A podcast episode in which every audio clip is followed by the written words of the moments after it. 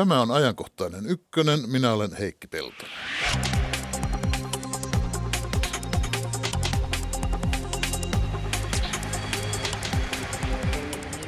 Tämän päivän pakkasista huolimatta ilmasto jatkaa lämpenemistään. Kyse on vain siitä, kuinka paljon se lämpenee. Ovatko tämän yhden asian varjoon jääneet muut tulevaisuuden uhkakuvat, joita kyllä riittää? Olisiko maapallo kuitenkin pelastettavissa? Yritetään hetken kuluttua. Lähetyksen loppupuolella puhutaan yhdestä Barack Obaman perinnöstä, lennokkisodan käynnistä. Miten miehittämättömät pommikoneet ovat muuttaneet Yhdysvaltain ulkopolitiikkaa? Millaisia oikeudellisia ja eettisiä ongelmia niihin liittyy? Yle Radio 1 lähetysikkuna päivystää.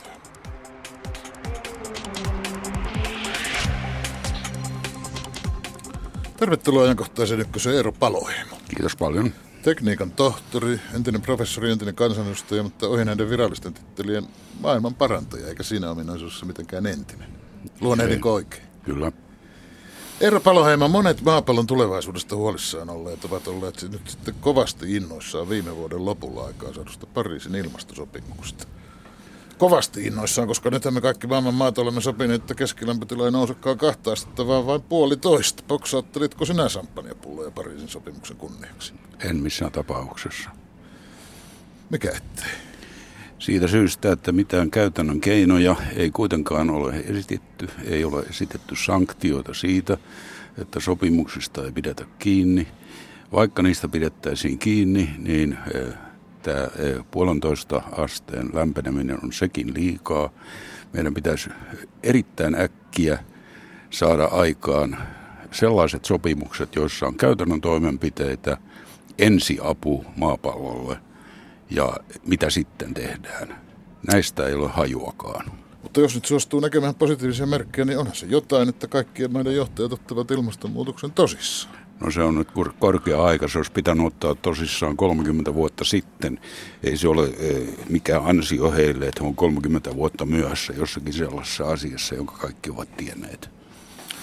No sehän on niin, että maailman tahtoa mahtoo yleensä vain yksi asia lajiaan. Yksi seurattava sota, yksi nälkää näkevä maa, yksi ratkaisua vaativa ongelma.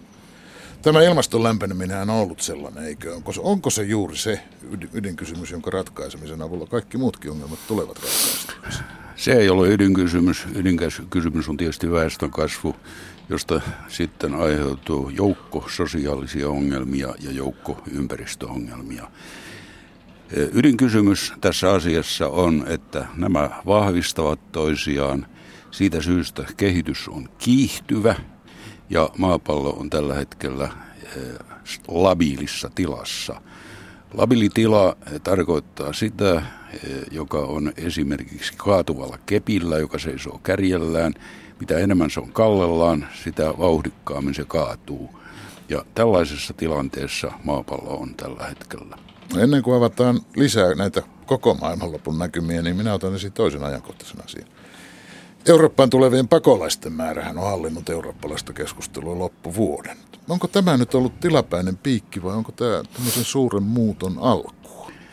Tämä on sellainen kysymys, joka liittyy tähän suurempaan kokonaisuuteen. Se on eräs oire tästä.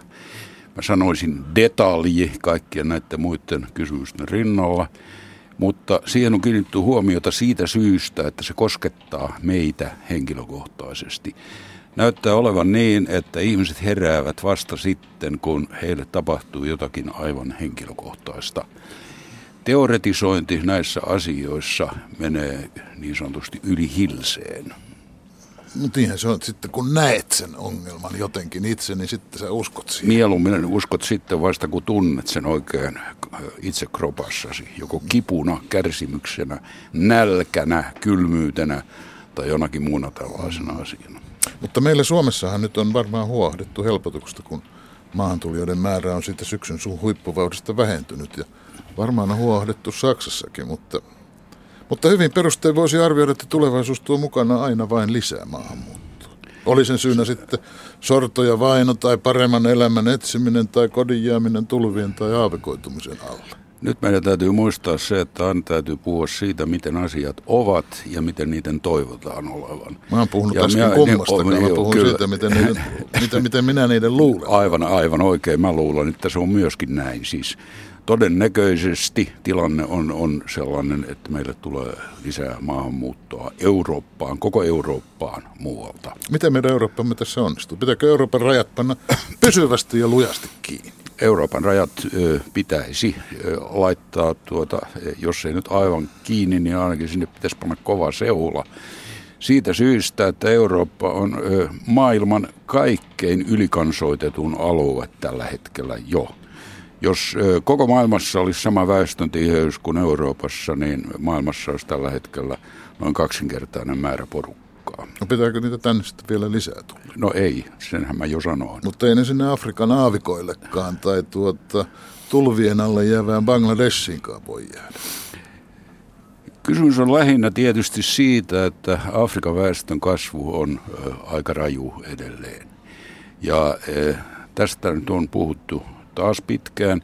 Ja mä epäilen, että tähän aletaan kiinnittää huomiota vasta sitten taas kun se todella tuntuu meidän henkilökohtaisessa elämässämme.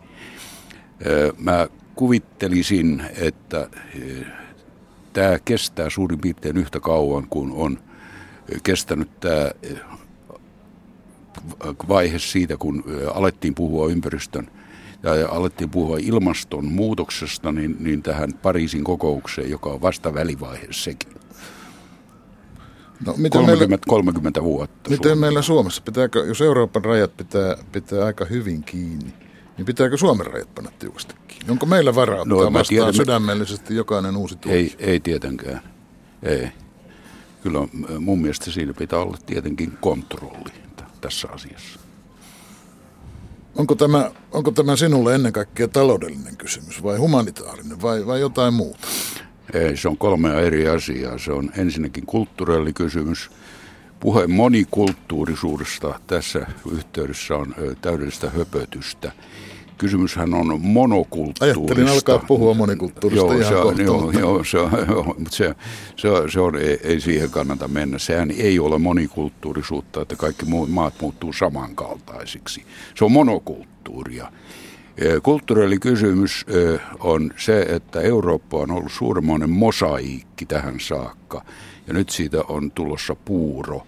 Ja tämä liittyy kulttuuriin. Sitten mitä tulee ympäristöön, niin tässä on kysymys siitä, että on alueita, joiden ympäristö tuhoutuu ja porukka siirtyy sieltä tuhoamaan seuraavaa aluetta. Mutta jotainhan sen porukan täytyy tehdä. Joo, meidän täytyy auttaa. Jos nyt ajattelee vaikka semmoisia maita, jotka todella ovat jäämässä tulvan alle, niin täytyyhän meidän tämä ihmiset on, jonnekin ottaa. Joo, tämä on selvää ja sekin on sanottu moneen kertaan, että taloudellisesti viisainta on auttaa niitä maita siellä eh, paikalla, ei, ei, ei, eikä sillä tavalla, että porukka siirtyy pois sieltä.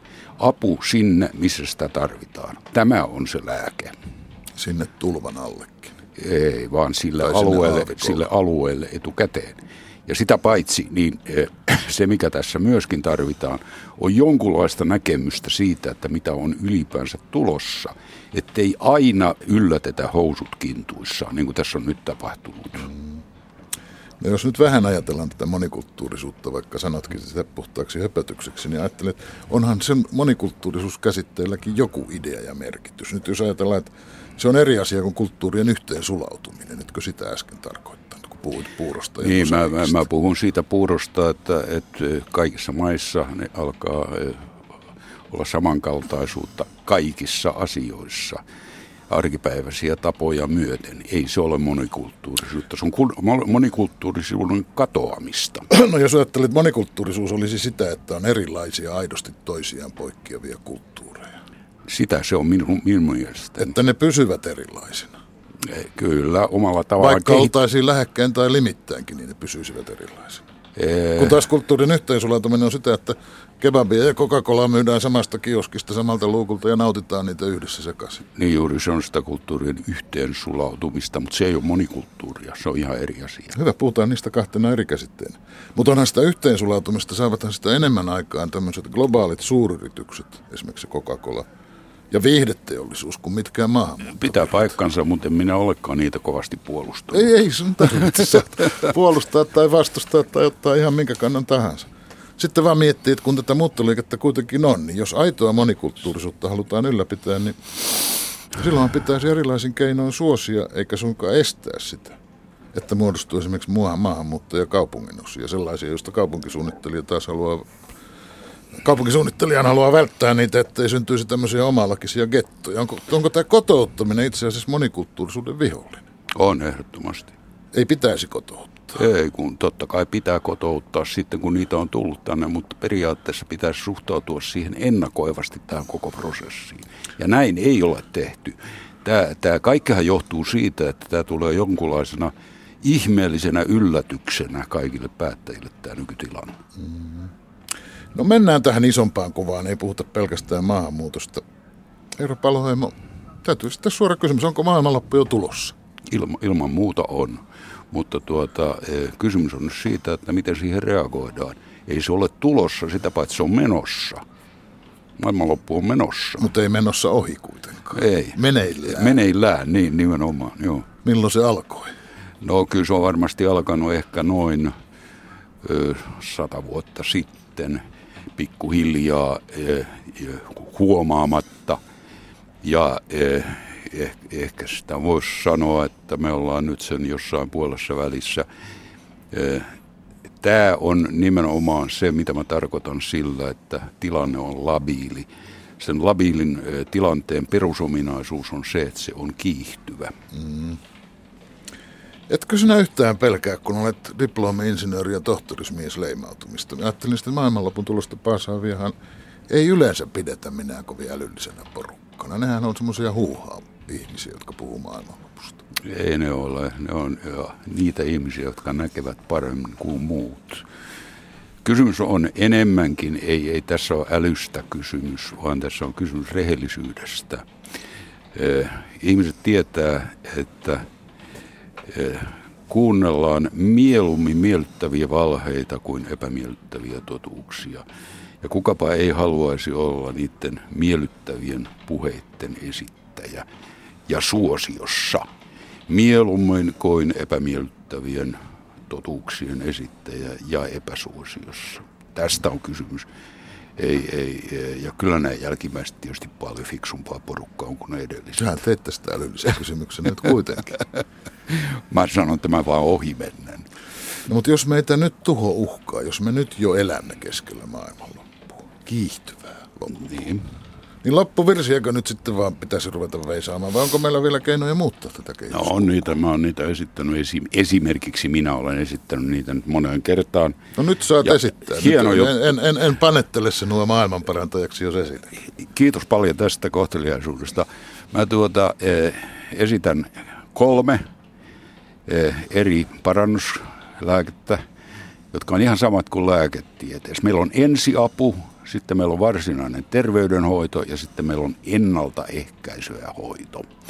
Ensiapu pitää olla nopea ja, ja sen pitää toimia äkkiä, sen pitää olla tehokas, käytännöllinen, kurinalainen ja e, sillä on kiire. Sitten on, on terveydenhoito, joka on sitten semmoinen pysyvämpi muutos, josta ennaltaehkäisevä hoito. Ensimmäiseen asiaan olen esittänyt sitä, että maailman armeijat yhdessä niin yhdistettäisiin siten, että maailman puolustusbudjetteja välit, lä, leikattaisiin välittömästi esimerkiksi nyt viidellä prosentilla tasaisesti kaikissa maissa. Tästä kertyisi noin 80 miljardin dollarin potti. Se pantaisi yhteiseen kassaan ja koko, yh, koko se kassa yhteisellä sopimuksella kohdistettaisiin ensiapuna näihin kaikkiin kiireellisimpiin ympäristövaurioihin, mitä maailmassa no, sano, mitä sille nyt esimerkiksi tehtäisiin? No, no siinä eri, esimerkiksi metsitettäisiin Saharaa, korjattaisiin valtaku, valtameristä pois muovietteitä – suojattaisiin luonnonsuojelualueet niin, että niitä ei hävitettäisi ja hoidettaisiin veden saanti kaikille maailman ihmisille. Nämä olisi ne ensimä, ensiavun tärkeimmät asiat. Ja tämä onnistuisi tuolla rahalla? Kyllä, suurin piirtein. E, siis ei koko Saharan metsitys, mutta se pääsisi alkuun sillä. Mm. No tämä on se ensiapu, mutta se pitäisi saada äkkiä panna liikkeelle. Sitten tämä toinen, tämä terveydenhoito, on sitä, että meidän pitäisi tehdä uusi teollinen vallankumous. Meidän pitäisi koko meidän tuotantojärjestelmä muuttaa sellaiseksi – että ne ottaa huomioon pitkän tähtäyksen ongelmat, ympäristön suojelun ja muuttaa kaupunkirakenteet ekokaupungeiksi. Tämä on erittäin iso kokonaisuus. Ja sitten kolmas, tämä ennaltaehkäisevä hoito on meidän arvomaailmamme muutos, joka on sairas. Meidän arvomaailmamme on sairas tällä hetkellä. Siinä eh, arvostetaan vääriä asioita – ja tämä on kysymys, joka muuttuu vasta sukupolvien saatossa, mutta se on välttämätön ö, muutos myöskin. Nämä on, nämä on nyt siinä järjestyksessä, että on kiireisin ensin, sitten tulee semmoinen pysyvämpi muutos ja sitten tulee tämmöinen pitkäaikaisempi, perustavampi muutos. Se kiire... siinä, siinä oli lääkkeet. Se kiireisin muutos hoidettiin siis leikkaamalla eri maiden armeijoilta, oliko se 5 prosenttia kaikki? No aluksi 5 prosenttia ja sitten voisi leikata lisää. Aa, ettei niin, se niin, siihen Joo, joo, joo, joo ei, totta kai se olisi, että sehän lähtisi liikkeelle tietysti sillä tavalla, että ensin kokeiltaisiin, miten tämä toimii. Se on poliittinenkin välttämättömyys. Ei, eihän tämä mene millään lävitte tämmöinen ajatus, että että 20 prosenttia heti leikattaisiin. Minä olen pidätellyt tässä itselläni juuri sitä repliikkiä, että en sanoisi, että eihän tuommoinen mitenkään mene lävitse. Kiitos, mä sanoin sen jo. Niin sano, ehdit sanoa, ehdit sanoa, siksi mä koin itsekin olevani vapaa sen sanomaan. No niin. Entäs se toinen vaihe, millä se maksetaan? Se eh, teollinen niin. vallankumous. Se on, on tuota, eh, aika kallis. Se on paljon kalliimpi kuin tämä ensimmäinen. Mutta se työllistäisi eh, kaikki maailman työttömät kyllä hyvin pitkäksi aikaa. Miten kallis se on? En mä osaa sanoa. Et osaa, aikanaan, aikanaan, kun mä ehdotin semmoisessa Eurooppa-kirjassa, niin, sitä, niin silloin mä laskin sen, että Euroopan työttömät työllistyisi eh, sillä rahalla. Ja se meni aika tasan. Mm. Työttömiä Et, saattaa olla nyt niin, enemmän. Eh, niin saattaa olla, joo. joo. Sä oot ollut tämmöistä aloitetta puhuamassa, jossa tuota kampanjoidaan tätä armeijoiden siirtämistä kaikenlaiseen hyödylliseen toimintaan. Minä Joo. luulin siitä, että armeijat kokonaan siirretään. Että armeijat, no, se on armeijoiden tämä militaaritoiminta loppuu koko maailmassa ja No se on yksinkertaisesti. Sitten metsitetään Saharaa ja tehdään kaikenlaista hyödyllistä luonnonsuojelutyötä ja muuta. Joo, se on yksinkertaistettu tavoite, ö, joka tietysti olisi ideaalitilanne – mutta en mä usko, että se menee läpi poliittisesti, mutta poliittisesti se olisi mennä läpi vaiheittain siis sillä tavalla, että YK ensin ja nopeasti esittäisi tämmöisen vaikkapa nyt 5 prosentin leikkauksen ja seuraavana vuonna 5 prosenttia lisää ja, ja sitä rataa. Tämä on netissä, löydätte sen Unite the Armies osoitteesta – Tiedän, Sin, sen joo. löysin ja kävin katsomassa. Ja Panitko nimesi? Huomasin, että Panitko nimesi? toimittajana täytyy yrittää säilyttää neutraaliutensa. ja tuota, niin. tuota, tuota, allekirjoittajia oli, tai kannattajia oli 613. Se ei koko maailman tasolla ole kauhean paljon Ei, mutta se on ollutkin vasta pari viikkoa. Ja näistäkin melkein kaikki Suomesta. Joo, toistaiseksi. Kansainvälinen levikki Toist, Toistaiseksi, Mutta sä uskot siihen, e- että... Esti tulee hyvänä kakkosena kuitenkin. No joo, olisiko ollut 11 tai No ei vähätellä nyt, ei, kun ne on ei ollenkaan, niin... siis vähästähän kaikki alkaa. Näin se niin? on, joo. Hyvä, mutta miten se on tuota, tämähän ei vaadi muuta kuin kaikkien maailman kansakuntien yhteistä päätöstä. Maailman kaikkien kansakuntien yhteisten päätösten aikaansaaminen, sehän on sanoisiko, ei ole kauhean helppo. Ei se sitä vaadi. Tietysti vaatii tietyn määrän saamista kokoon yksi kaksi prosenttia porukasta, niin Mä uskoisin, että se pakottaa keskustelemaan asiasta sitten poliittisella tasolla. Poliittinen tasohan on se kaikkein vaikein. Tässä on kysymys siitä koko ajan, että poliitikkoja täytyy vetää perässä. Ne eivät kulje edellä, vaan, vaan ne on niin kuin laahusankkuri. Niille täytyy jollakin tavalla. Niin, Ilmeisesti niiden pitäisi kulkea tämmöisen tietoisen eliitin perässä. Kuinka sinä Koska noin hyvin arvasit? Tässä, no ei, tämmöistähän tuo marksilainen ajattelukin joskus niin, ennen vanhaan oli niin. silloin, kun sitä enemmälti esiintyi. On no, tietoinen etujoukko, joka tietää, mitä asiat ovat ja sitten sen perään yritetään älä yritä, älä, älä, älä, yritä tehdä minusta marksilaista. Ei, Kiinnitän tässä ei, vaan huomiota. No, Siis se yhteinen virhe siinä on, että tämmöinen kehityskulun aika, kuitenkin nopea, kun sanot, että se täytyy tehdä nopeasti. Joo. Äkillinen muuttaminen, sehän vaatii ankaria totalitaarisia keinoja, kuria ja pakkoa. Se on ihan selvää, että älymystönhän tässä täytyy olla kärjessä e, tämmöisen aatteen nyt, nyt puhutaan älymystöstä, mutta kun mä yritin puhua kurista ja pakosta, sitähän tämä vaatii. Ja jos miettii tämmöistä, seuraa, tämmöistä siitä... tuota, muuta muutosta, niin emmehän me vapaaehtoisesti suostu tinkimään elintasosta. Mikä kurja pakko se sitten on kummallisempi kuin se, että meidän nykyisin niin tehdään valtion budjetteja ja verotetaan ihmisiä. Eikö verottaminen on pakkoa mukaan? Y- kyllä, juu, lainsäädäntökin on pakkoa, vaikka niin, erikseen puhutaan niin, pakkolaista niin, ja niin, muistalaista. Niin. Emmekä me vapaaehtoisesti suostu yhden lapsen politiikkaan, kun se jo Kiinassakin on kumottu, vaikka väestönkasvu vaan pysäyttäminen vaatisihan sitä, että emme vähemmän lapsia. Kiinan yhden lapsen politiikka on kyllä ollut siis lahja koko maapallolle ja ihmiskunnalle. Sitä tuota mä en ainakaan näin ole vastustanut. Ja, ja kahden lapsen politiikka. Tästä asiasta niin, niin mä haluaisin sanoa yhden merkittävän jutun.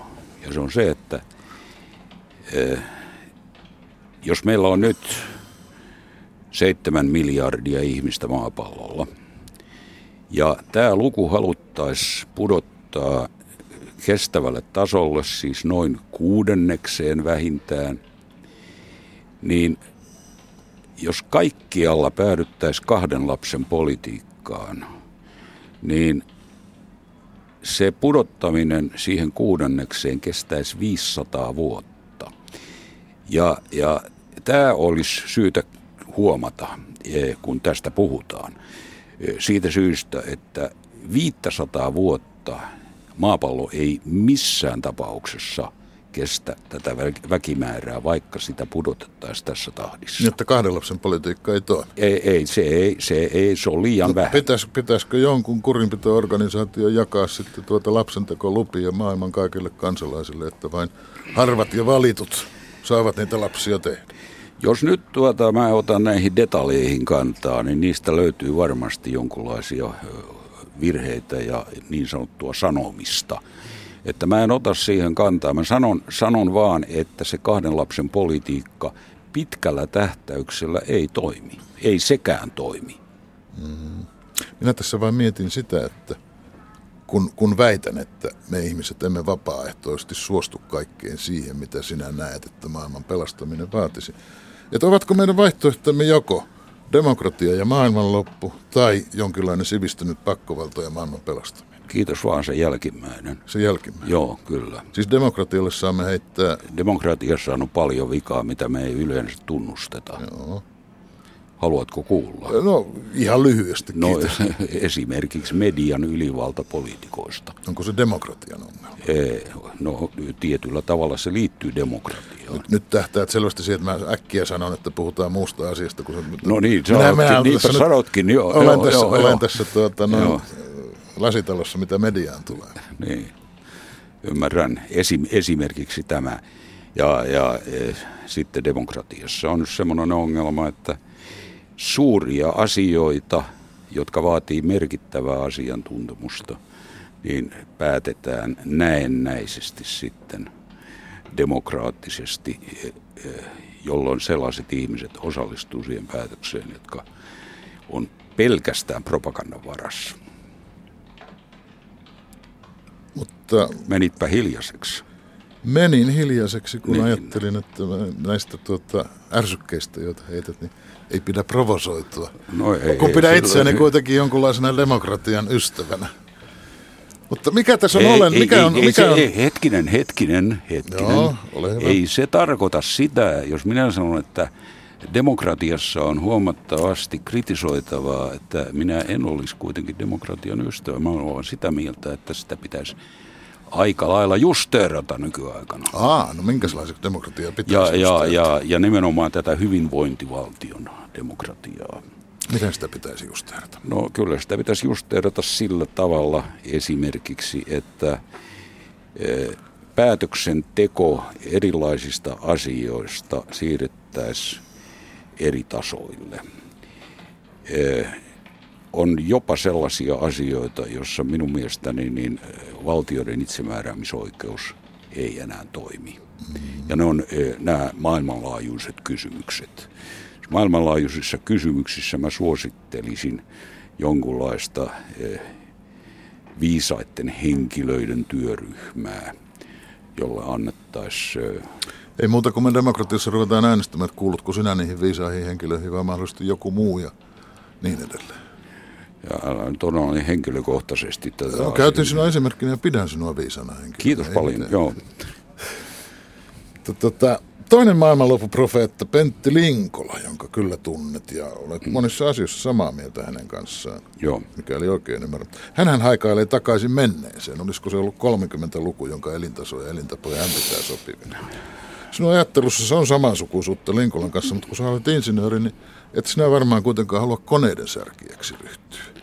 Ei, vaan tuota, e, tämä on merkittävin ero oikeastaan Linkola ja mun e, ajattelun välillä, että mä en suinkaan tuomitse tekniikkaa kokonaisuutena, niin kuin Linkola tekee, nähdäkseni. Tämä, se nyt on turhaa mun ruveta puhumaan hänen suullaan, mutta näin mä olen sen kautta vuosien ymmärtänyt.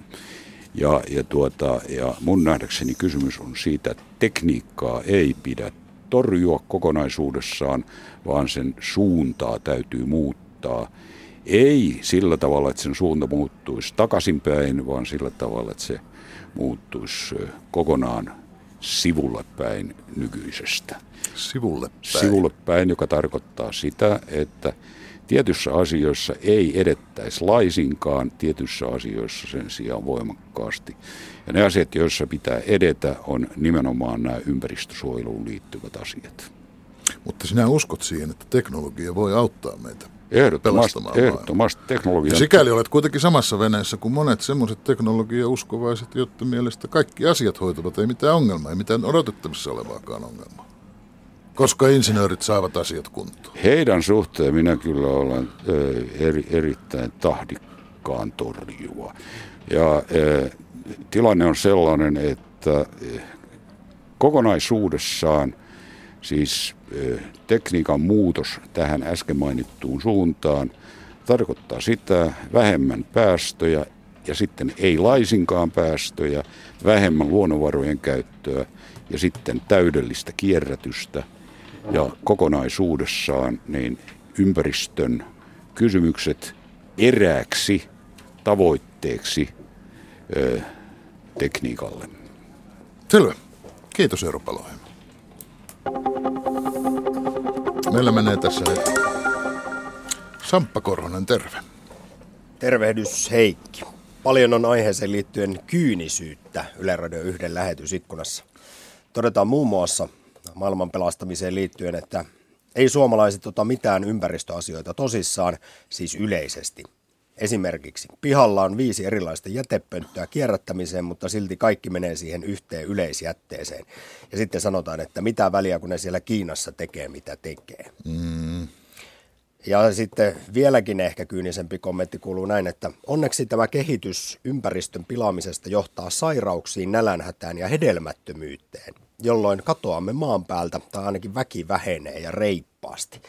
Tässä on tämmöistä linkolalaista. No, sehän oli hyvä tavoite, että väki vähenee.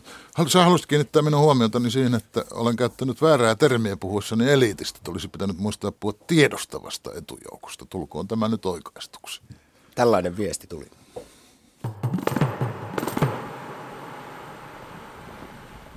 Taadissa, mars!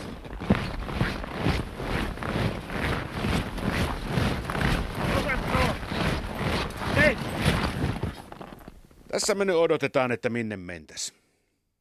Ensin piti vahtia, ettei musulmaanit hyökkää meidän naisten kimppuun.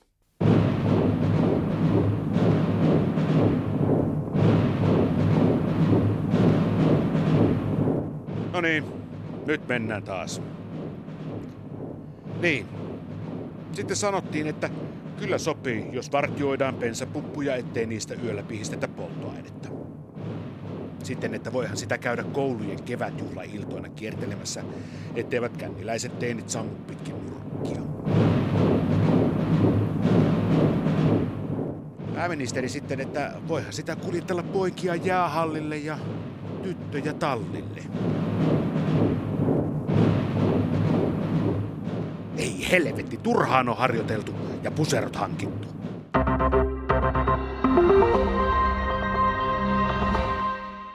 Pääministeri Juha Sipilä on tänään selventänyt eilisiä lausuntojaan katupartioista. Sipilän mukaan katupartioita ei tarvita, sillä järjestyksenpito Suomessa kuuluu poliisille. Eilen hän totesi ymmärtävänsä vapaaehtoistyön esimerkiksi lasten kuljettamiseksi harrastuksiin ja lisäsi tänään, ettei rinnasta tätä toimintaa ja katupartiointia mitenkään. Ei, sitä en suinkaan verrannut. Ei ole mitään tekemistä näillä asioilla keskenään. Ehdottomasti Suomessa järjestyksenpito kuuluu poliisille, ei katupartioille. Tästä ei ole epäilystäkään. Minkälaisen viestin lähetätte näille tämän tyyppisille katupartioryhmille? Vapaaehtoistoiminta kannattaa suunnata vaikkapa ähm, maahanmuuttajien kotoutukseen äh, mieluummin kuin tällaiseen äh, toimintaan. Ja nyt pitäisi mennä vastaanottokeskukseen opettamaan niille suomea ja lumen luomista ja varmaan saunassa käymistäkin. Heitetäänkin sellaiset löylyt, että tuntuu.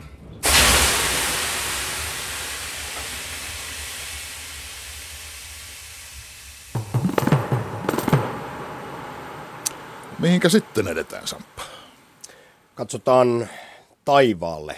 Ja vaikka me sinne katsomme, niin pelottavaa on se, että me emme sieltä – mitään näe, vaikka sieltä varmasti sitten alaspäin nähdään. No kirkkaalla ilmalla tähtiä ja näkyy siellä satelliitteja. Kirkkaalla ilmalla lentävät myös sitten ne pahamaineiset, miehittämättömät lennokit. Ja tästä itse asiassa taisi olla pakistanilainen lapsi, joka piti koskettavan puheen, niin nyt muista oliko YKssa, kun hän sanoi, että enää ei uskalla ulos mennä muuta kuin pilvisellä säällä, koska hmm. silloin tietää, että eivät pommit tipu. Barack Obama piti viimeisen kansakunnan tilaa puheensa tällä viikolla ja vaikka presidentillä virkaa on jäljellä vielä vuosi, niin nyt voidaan alkaa puhua jo hänen perinnöstään. Ja yksi Obaman perinnön osa ovat nämä miehittämättömät lennokit. Hänen virkakaudellaan niiden käyttö on lisääntynyt räjähdysmäisesti. On sanottu, että kyse on rauhannobelisti Obaman suosikkiaseesta. Voiko sanoa räjähdysmäinen käyttää tässä yhteydessä? Kyllä, se mielestäni sopii oikein hyvin. Siis nämä lennokit ovat olleet niin tehokkaita, että Yhdysvaltain ilmavoimien mukaan seuraavan kymmenen vuoden kuluessa kolmasosa heidän hyökkäyskalustostaan tulee olemaan miehittämättömiä ilma-aluksia. Ja maa kouluttaa jo nykyään enemmän lennokkien lentäjiä kuin tavallisten hävittäjien lentäjiä.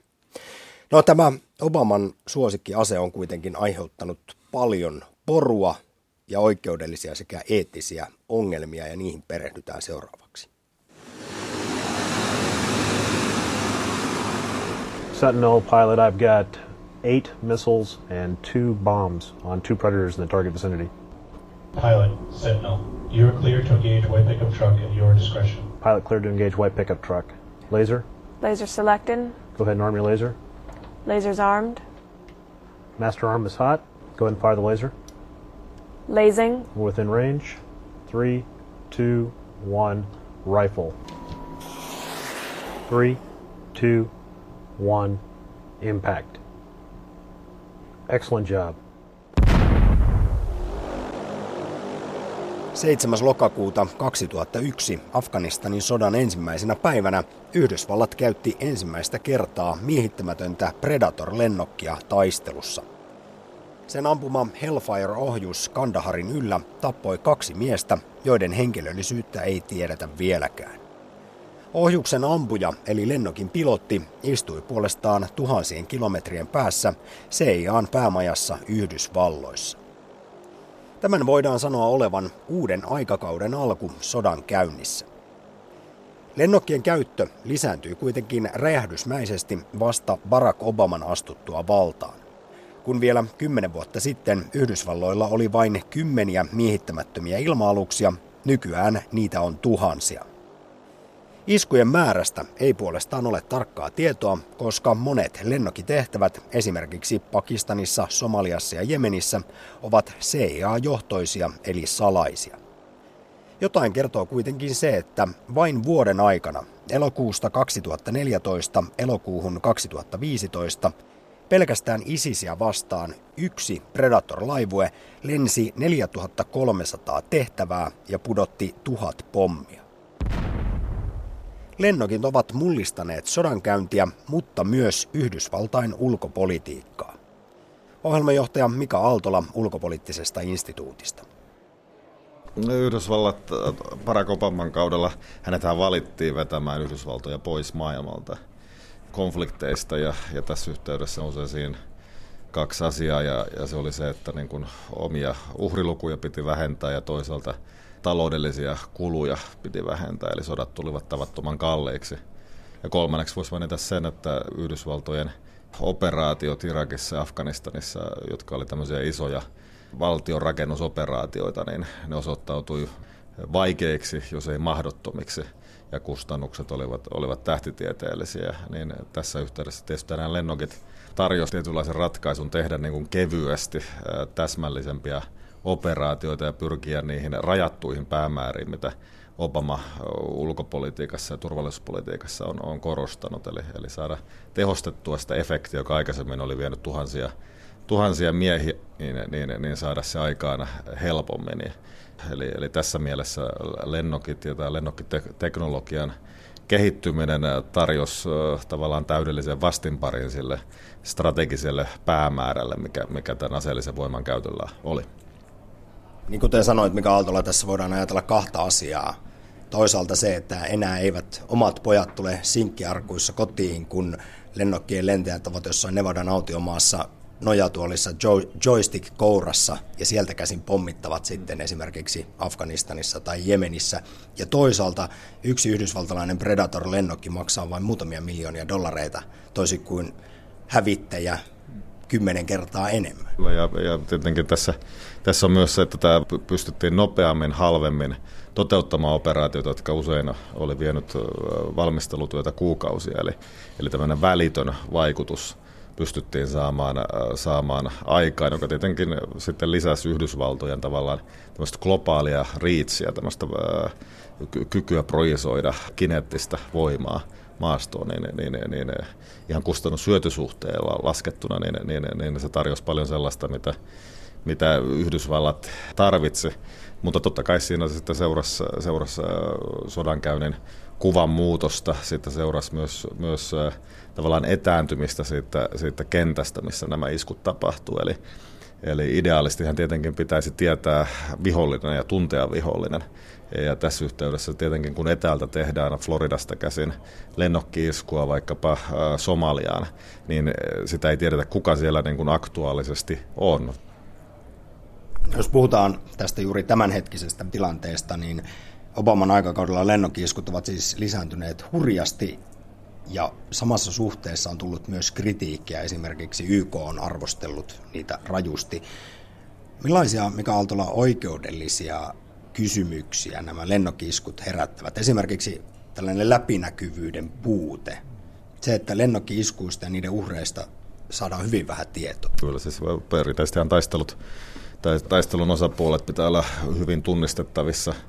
Tässä etääntyy nämä osapuolet toisistaan viholliskuva on, on, on muodostunut tällaiseksi näkymättömien muta, mutatoituvien terrorististen toimijoiden viholliskuvaksi ja samalla tämä teknologia, jolla tuo, tehdään iskuja, niin ei muistuta tämmöistä perinteistä sodankäyntiä. Ja, ja sitä kautta siirtää sitten näitä oikeudellisia seurauksia. Tapahtumien tutkimuksesta tulee hyvin hankalaa. Puolueettomia osapuolia ei ole läsnä, läsnä niin kuin todistamassa sitä, mitä oikeasti tapahtuu Se jää vähän sitten niin kuin poliittisen tulkinnan varaan, että, että milloin on esimerkiksi rikottu jotain kansainvälisoikeudellisia normeja. Yhdysvalloissa tiedusteluviranomaiset on vastuussa näiden lennokkiiskujen toteuttamisesta tiedustelutietoa haetaan, eli se ei tavallaan ole perinteisen, perinteisten puolustusvoimien käytössä se teknologia, vaan, vaan se on siirretty vähän juridisesti eri puolelle aitaa ja, ja sitäkin sitten seuraa.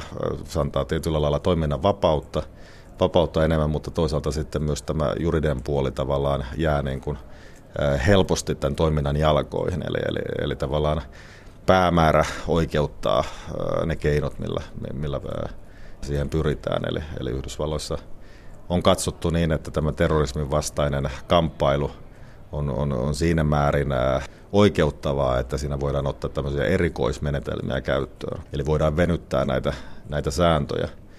Siinä mielessä tämä on niin kuin huolestuttavaa, eli tämä teknologinen osaaminen on siirtänyt sodankäynnin paljon kansainvälisoikeudellisten puitteiden tuolle puolelle ja sitten säätelystä on tullut ongelmallisempaa, se ei ole kovin läpinäkyvää enää tämä, mitä tapahtuu vaikkapa nyt tänä somalialaisessa kylässä tai jemenilaisessa kylässä. No joitain tilastoja kuitenkin löytyy. Ensinnäkin täytyy sanoa, että näitä miettämättömiä lennokkejä, niitähän kutsutaan myös täsmäaseiksi, mutta, mutta esimerkiksi reilun vuoden takaisin laskelman, laskelman mukaan yrityksissä tappaa 41 niin sanottua pahista terroristia kuoli yhteensä yli 1100 ihmistä. Eli jokaista tapettua terroristia kohti kuoli 28 muuta usein tuntematonta ihmistä, naisia ja lapsia. Toisen arvion mukaan 90 prosenttia lennokkiiskuissa kuolleista on siviiliuhreja. Yhdysvaltain virallinen linja on kuitenkin se, että kaikki kuolleet ovat lähtökohtaisesti vihollistaistelijoita. Kuinka ongelmallisena tai perusteltuna tällaista doktriinia voidaan pitää? No, se on hyvin ongelmallista siinä, siitä näkökulmasta, että havainnoidaan tai tehdään nämä määritelmät tavallaan sen juridiikan takia, eli, eli määritellään vihollistaistelija sellaiseksi osapuoleksi, joka on, on, on, on sitten tämän kohteen lähistöllä tai, tai sen nähdään jotenkin osallistuvan vaikkapa autosaattueeseen, jossa kohde on ja, ja se jää sitten tulkinnanvaraiseksi, että, että onko todella näin.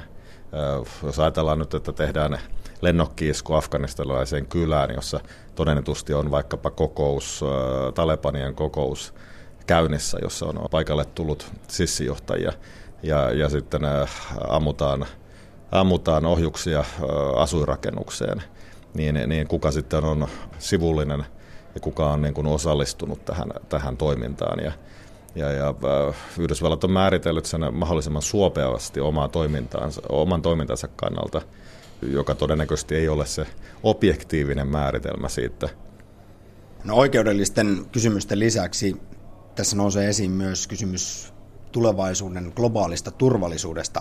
Lennokkiskujahan perustellaan tietysti terrorismin vastaisella sodalla, mutta esimerkiksi marraskuussa neljä entistä USAn ilmavoimien lennokkiohjaajaa julkisti avoimen kirjeen, jossa, jossa he sanovat Yhdysvaltain lennokkiiskujen olevan yksi kaikkein tuhoisimmista terrorismin ja epävakauden aiheuttajista maailmassa, johtuen juuri näistä lukuisista siviiliuhreista, joita esimerkiksi siellä afganistanilaisessa kylässä sitten tapahtuu. Siellä menevät isät, äidit, enot ja sedät, orpolapsia tulee ja näin siis sitten syntyy uusi sukupolvi terroristeja. Yhdytkö Mika Aaltola tähän kritiikkiin ja logiikkaan? Kyllä, kyllä ehdottomasti. Siis tämä kasvoton vihollinen on vähän hankala käsite, käsite ja se aiheuttaa tämmöisiä suurempia epäoikeudenmukaisuuden tuntemuksia kuin se, että, että sulla on vastassa siellä, siellä yhdysvaltalaisia sotilaita, jotka tekevät operaation johonkin Talebanin tukikohtaan. Se on helpommin käsitettävissä ja se, se kuuluu tavallaan siihen, mitä sota on ja ja mitä Afganistanissa tapahtuu, mutta jos tämmöistä kaukovaikuttamista käytetään floridalaisesta tukikohdasta käsin, jossa vihollista tavallaan ei näe, niin se, se saattaa, saattaa itsessään psykologisesti olla, olla paljon, paljon enemmän epäoikeudenmukaisuutta aiheuttava ja sitä kautta radikalisoitumista. No yksi myös erityinen psykologinen kysymys liittyy siihen, että Alkuvaiheessa nämä Yhdysvaltain lennokkiohjaajat olivat koulutukseltaan pitkän linjan hävittäjälentäjiä, mutta nykyisin monet heistä ovat oikeastaan suoraan koulun penkiltä nostettuja nuorukaisia, joille tämä työ on sitten kuin videopelaamista. Istutaan nojatuolissa, kädessä on joystick ja edessä monitori. Millaisia ongelmia tämä voi aiheuttaa? Ja kyllä se aiheuttaa, aiheuttaa sodan etääntymistä sitten sotatantereesta ja sitä, missä, missä nämä kuolemat sitten, sitten itse asiassa tapahtuu.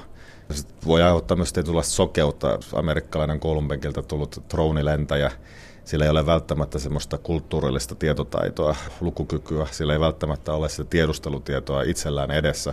Se tavallaan ei nivoudu hänen, hänen maailmaansa se, se, mitä siellä oikeasti sitten tapahtuu tapahtuu, että siinä tulee omia ongelmia. Troniskujen lennokkiiskujen alkuvaiheessa esimerkiksi Osama Bin Ladenia kun jahdattiin, niin tiedettiin, että Osama Bin Laden on pitkä mies. Siinä eroaa muista afganistanilaista ja, ja siellä tapahtui pari kertaa sellainen vahinko, jossa, jossa siis ammuttiin dronilla ohjusjoukkoon, jossa selkeästi oli pitkä mies. Ja, ja se, se, tällainen etääntyminen tavallaan siitä, että, että missä se kohde oikein on ja summittaisempi tunnusmerkistöjen lukeminen tapahtuu paljon herkemmin, jos ollaan hyvin kaukana tiedustelutiedosta, hyvin kaukana siitä maastosta ja hyvin kaukana siitä kulttuurillista lukutaidosta, mikä, mikä sotaan perinteisemmin on, on sitten liittynyt. Ja liipaisemmin painaminen, se kynnys siihen on paljon matalampi. Kyllä, siinä ei ole oma henki, oma henki liossa ja, ja siinä se, se harkinta perustuu pikkusen erilaisille asioille ja se saattaa se liipasitormi olla herkemmässä. Three, two, one, rifle. And bones three, four, weapons away. And bones rally looks like good splash.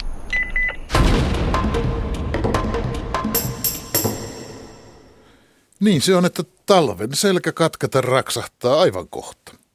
Kaldoaivin erämaan eteläosissa nousee taas aurinko pitkän tauon jälkeen, ja huomenna jo Sevettijärvelläkin. Ja talven jälkeenkin itsemurhapommittajat iskevät, rokkitähdit kuolevat ja ministerit antavat sekavia lausuntoja. Mutta vain muutaman kuukauden kuluttua nousee taas vilja oraalle. Käki kukkuu. Jo joutuu armas aika.